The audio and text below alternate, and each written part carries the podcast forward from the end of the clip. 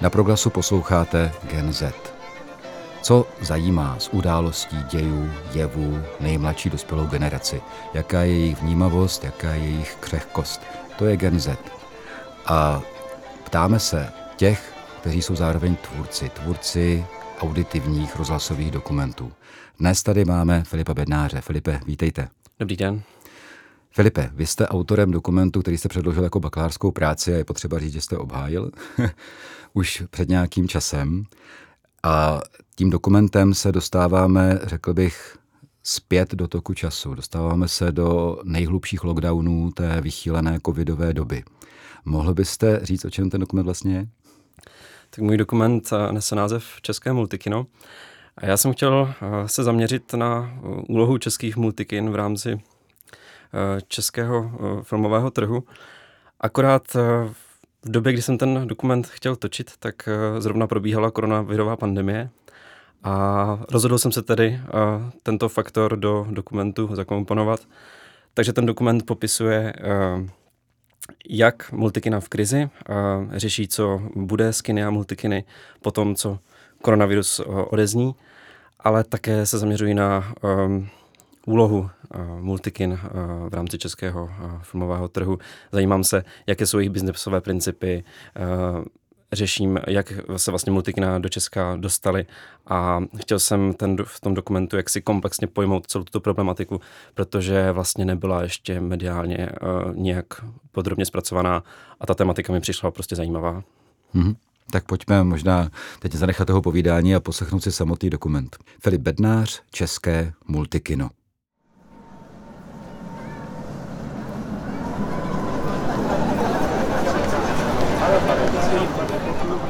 Z důvodu ochrany autorských práv si můžete dokument a vůbec celý pořad Gen Z poslechnout v audioarchivu Proglas.cz.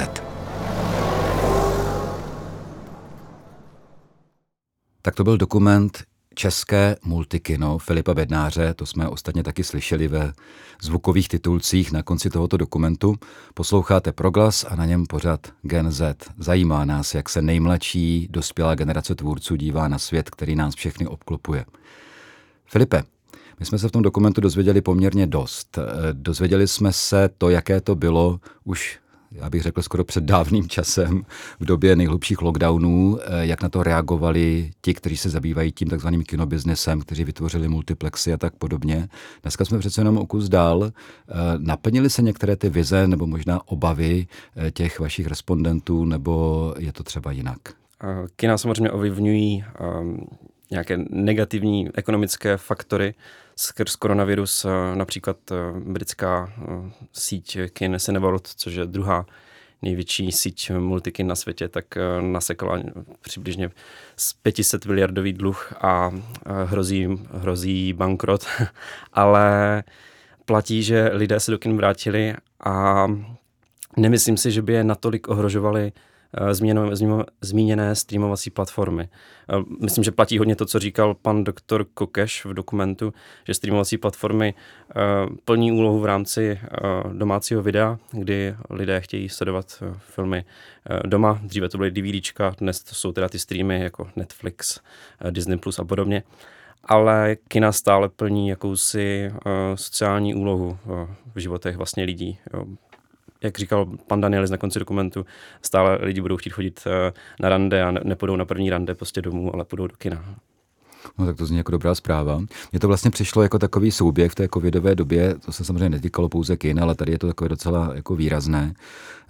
Souběh jakéhosi oblibování si právě těch streamovacích platform a zvětšování obrazovek a ta možnost toho volného přístupu poměrně jako k velkému množství filmů, že tady tenhle ten souběh tady této obliby a toho covidu, kdy to každého, kdo chtěl sledovat film, prostě odkázalo na ten Netflix nebo něco podobného. Jo, tak to vypadalo, že možná to bylo pouze urychlení něčeho, co stejně nastává. To, co vy tady teďka říkáte, tak říkáte, že to nenastává.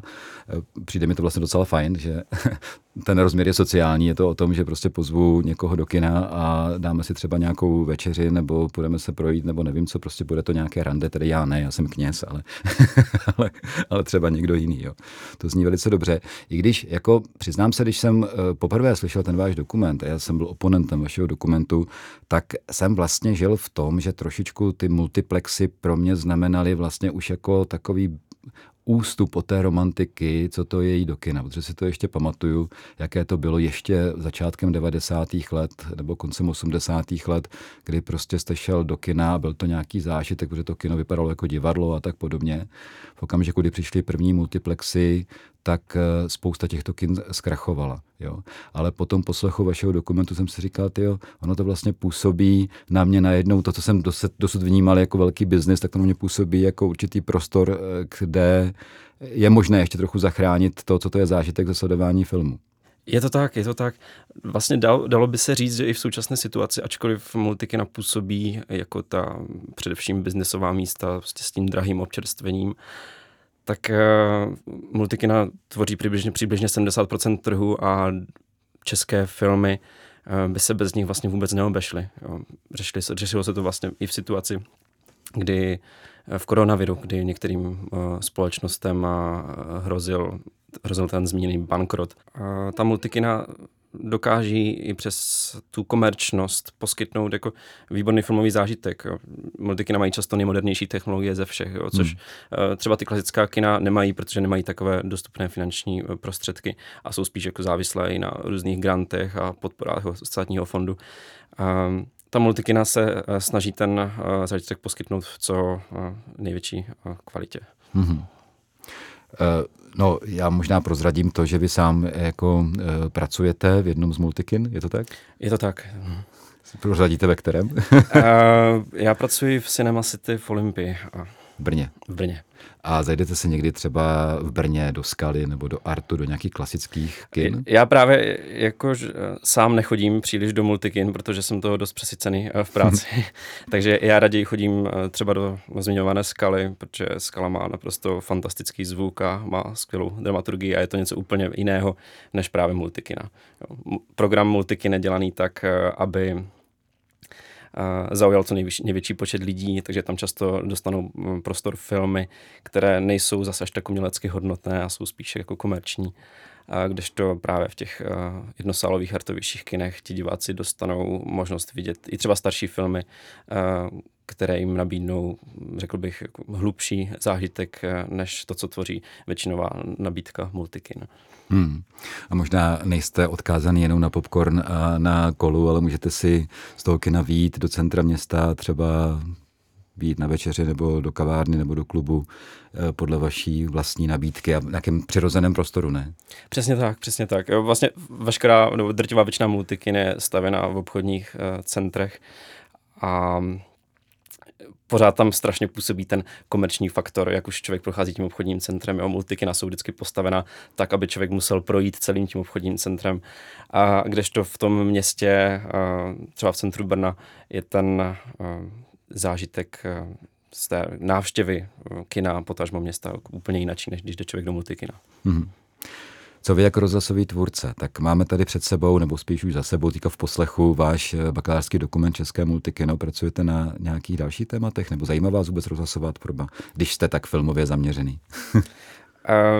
Tohle byl vlastně můj poslední větší projekt.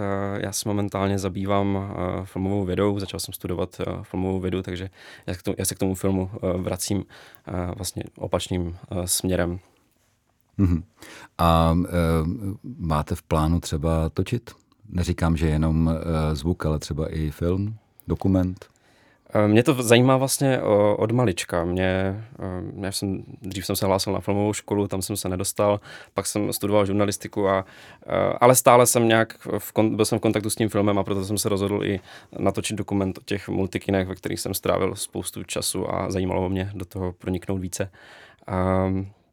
Takže ano, určitě bych se tomu rád věnoval i posléze.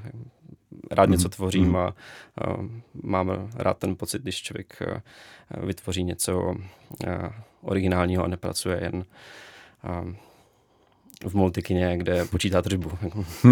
No možná to bude prozaická odpověď, ale když točíte o multikinech, točíte tedy o filmu a točíte to ve zvuku, proč tato volba? Proč jste nešel do audiovizuálního dokumentu? To mělo dva faktory a jednak mi přišlo, že to prostředí multikin není zas až tak vizuálně atraktivní, aby bylo nutné ho zaznamenávat na obraz. A jednak já jsem v době, kdy jsem ten dokument točil, tak jsem dost propadl podcastům. A strašně se mi líbilo, jakým způsobem udělali tvůrci třeba České podsvětí, ale líbila se mi ta zvuková dramaturgie a obecně se mi hodně líbí ta práce se zvukem, kdy člověk musí využít tu představivost a přišlo mi zajímavé zpracovat dokument, který se týká primárně vizuálního média zvukem. Hmm. Přišlo mi výborné, a já jsem to vám psal i v tom posudku oponenském tenkrát, že já jsem se postupem času začal trochu ztrácet, který z těch kinopodnikatelů, nebo jak to nazvat, vlastně mluví. A chvilku mě to rozhodilo a pak jsem si říkal, ne, vlastně mě to vlastně nevadí, protože mě už jako vlastně nezajímá, který zrovna mluví, ale pro mě prostě začíná mluvit jakýsi pan multikino, který ukazuje určitou barevnost a vlastně přišlo mi výborné i to co jsme už zmiňovali, jo, že o těch začátcích, když oni mluvili, tak jsem opravdu měl pocit, ano, to jsou jako kinonadšenci, nejsou to prostě jenom biznesmeni, jsou to nějací kinonadšenci, jo, což se mi vlastně hrozně moc líbilo a jsem moc rád, že jste mi to nějakým způsobem přinesl.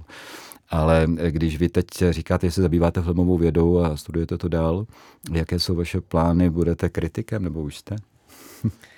Kritikem nevím, já jsem si to popravdě vzal jako takové hobby a začínám do toho pronikat víc a zjišťuju, že mě to docela baví, ale mě baví asi ta různorodost. Já bych chtěl zároveň něco tvořit, zároveň bych chtěl něco psát, takže tohle pole nechávám jako otevřené a zatím mám tu filmovou vědu jako takový koníček, který mi rozšiřuje pole nějakých vědomostí, oblasti, která mě dlouhou dobu hodně zajímala a dává mi nějaký řád do toho mého vědění, které o filmu zatím mám. A živit se hodláte tím počítáním tržeb multikině, jo? To ještě nevíme. Multikino je fajn, ale není to práce, kterou člověk může dělat vlastně dlouhodobě, protože člověk jde do práce ve 2 odpoledne, končí o půlnoci a je to občas docela náročné, takže zatím je to fajn, ale do budoucna asi se budu orientovat spíš někam k filmu, ať už v rámci tvorby nebo do mediálního světa, takhle bych to řekl. Mm-hmm. Jak se vám zdá, či pozdává, či nepozdává, dejme tomu, za posledních několik let současná česká filmová tvorba? Já si myslím, že je škoda, že... nebo řeknu to jinak. Já si nemyslím, že je na tom český film tak špatně, jak se o něm mluví, jo, že vlastně každý rok vznikne několik fakt jako výborných filmů. Jenom je škoda, že třeba konkrétně v těch multikinech dostávají prostor filmy, které si myslím, že to úplně nezaslouží. Stále tady máme trend nějakých romantických komedií, které působí všechny úplně stejně a které jsou spíše takovými jako komerčními produkty, a kdežto ty zajímavější filmy ten prostor za tolik nedostávají. Takže obecně myslím si, že český film na tom není špatně, objevuje se spousta nových tvůrců, jako je třeba Štěpán Hulík, Michal Blaško, kteří přináší určitý nový vítr do toho českého filmu. Ale jak říkám, myslím, že dostávají možná prostor filmy, které by si to úplně jako nezasloužily. A v čem ten čerstvý, svěží vítr třeba těchto 2 autorů a dalších vlastně spočívá? Co vás na tom tak baví? Třeba konkrétně ten Michal Blaško natočil skvělou minisérii pro Českou televizi Podezření a v nedávné době i film Oběť. A vlastně zabývá se tam určitými citlivými společenskými záležitostmi. Ať v případě Podezření je to minisérie o ženě, která je neprávem obviněna z vražd pacientů. A v případě Oběti je to o chlapci, který vlastně neprávem obviní romskou menšinu z toho, že jej zbyla. A autor tam hodně naráží na určitá, řekněme, citlivá témata české společnosti, na nějakou xenofobii, nenávist. A tento autor hodně nastavuje, řekl bych, zrcadlo v české společnosti. V tomhle mi třeba přijde tento tvůrce zajímavý.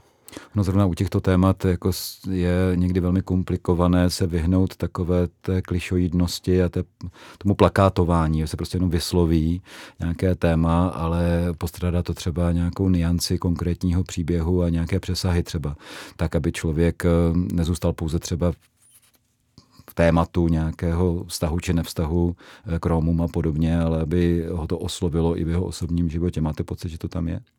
Myslím si, že ano. Právě přijde mi, že konkrétně zrovna v tomto filmu se tvůrci hodně ponořují do těch probublávajících traumat české společnosti a vlastně obecně se tento film týká nějaké se jako nenávisti k menšinám, ať už se to týká uprchlíků nebo těch Romů. A právě si myslím, že se podařilo těm tvůrcům jít do hloubky a sice ten film není úplně příjemný na sledování, ale člověk si z něho odnese jako poměrně velký prostor na zamyšlení. Co je podle vás zásadní téma pro vás osobně, nebo možná pro vaši generaci, bo použijeme-li ten marketingový tak, že existuje nějaká jednolitá generace Z. Co je pro vás to téma, které máte pocit, že je potřeba řešit a že třeba je potřeba i dobře zpracovat, dejme tomu filmem? Já si myslím, že platí vlastně to, co platí i u ostatních generací, nějaká jako vztahovost, akorát konkrétně u naší generace je to hodně přesunuté do světa sociálních sítí, do světa Instagramu, Facebooku. Facebooku už teda tolik ne, to už je spíš záležitost mě, těch starších. Po případě i TikToku a těch. A jakou mají vlastně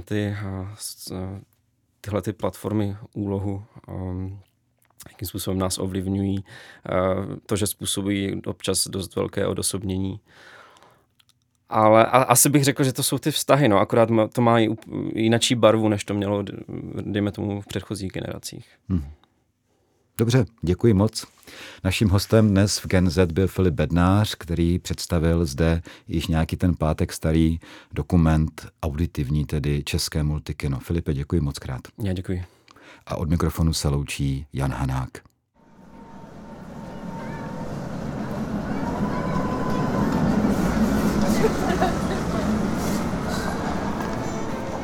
Je to marketingový tah? Je. Generace Z. Ale přesto. Generace nejmladších dospělých bez pochyby není jednolitá. Přesto je tou, která začíná utvářet náš svět. Ať se to někomu líbí, či ne. Týdeník Gen Z přináší jejich pohled. S jejich vnímavostí, citlivostí a snad i křehkostí. Studentský dokument či reportáž a debata s tvůrci. To je Gen Z. V pondělí v 10 večer, ve čtvrtek po 5 a samozřejmě na webu a v podcastových aplikacích. Nesouhlasíte? Nemusíte. Jen poslouchejte. Ať víte.